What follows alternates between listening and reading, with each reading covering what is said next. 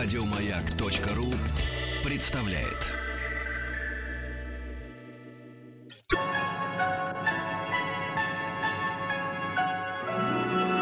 Уральские самоцветы.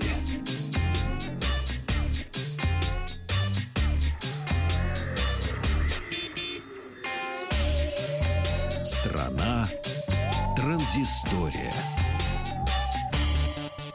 Добрый вечер, Вахтанг Махарадзе, Павел Картаев из летней студии радио «Маяк» на Триумфальной площади.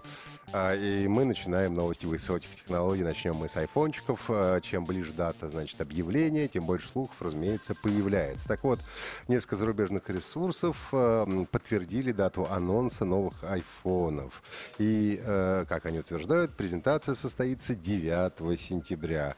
Ну, собственно, все думали, что в сентябре, но точное число не называлось. Вообще, сентябрь будет очень богат на различные анонсы, поскольку чуть ранее компания LG представит свой новейший флагман V20. Э, ну, а до этого в начале сентября будет IFA в Берлине, э, международная большая выставка, где тоже многие компании представят э, свои новые смартфоны. Соответственно, по слухам, Apple будет выпускать не три айфона, как раньше говорили, а только два представлен будет классический 4,7 дюйма, iPhone 7.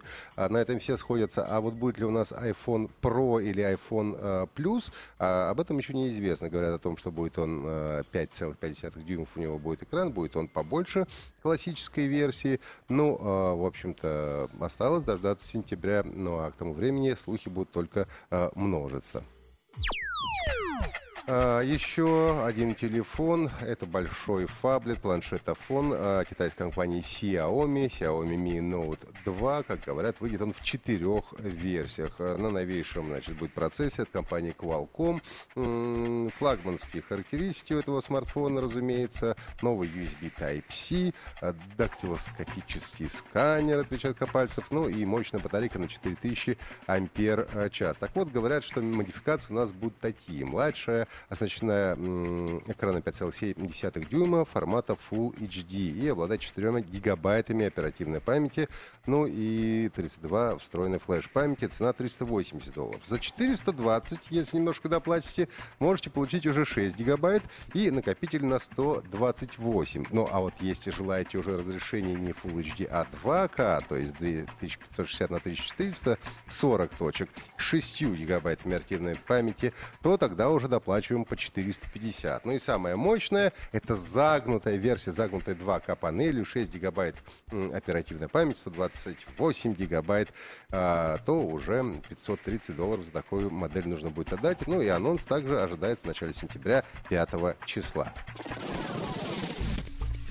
Компания Kyocera представила а, своеобразный гаджет. Это вам и смартфон, и экшн-камера в одном.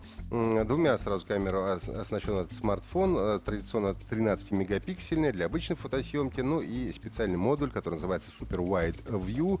А, он как раз служит для экшн-съемки. Видео он пишет в разрешении Full HD с углом в 135 градусов. Также поддерживается замедленная съемка с повышенной частотой кадров.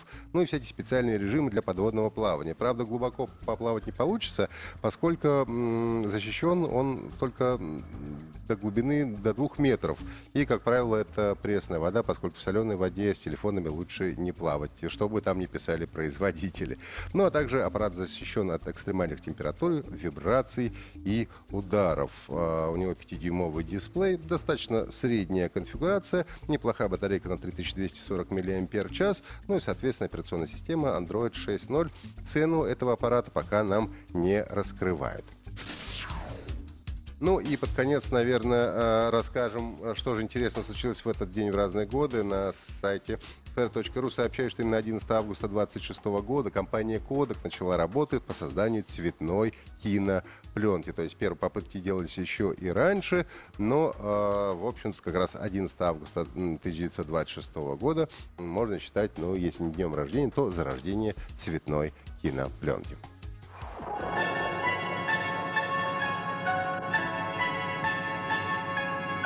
Еще больше подкастов на радиомаяк.ру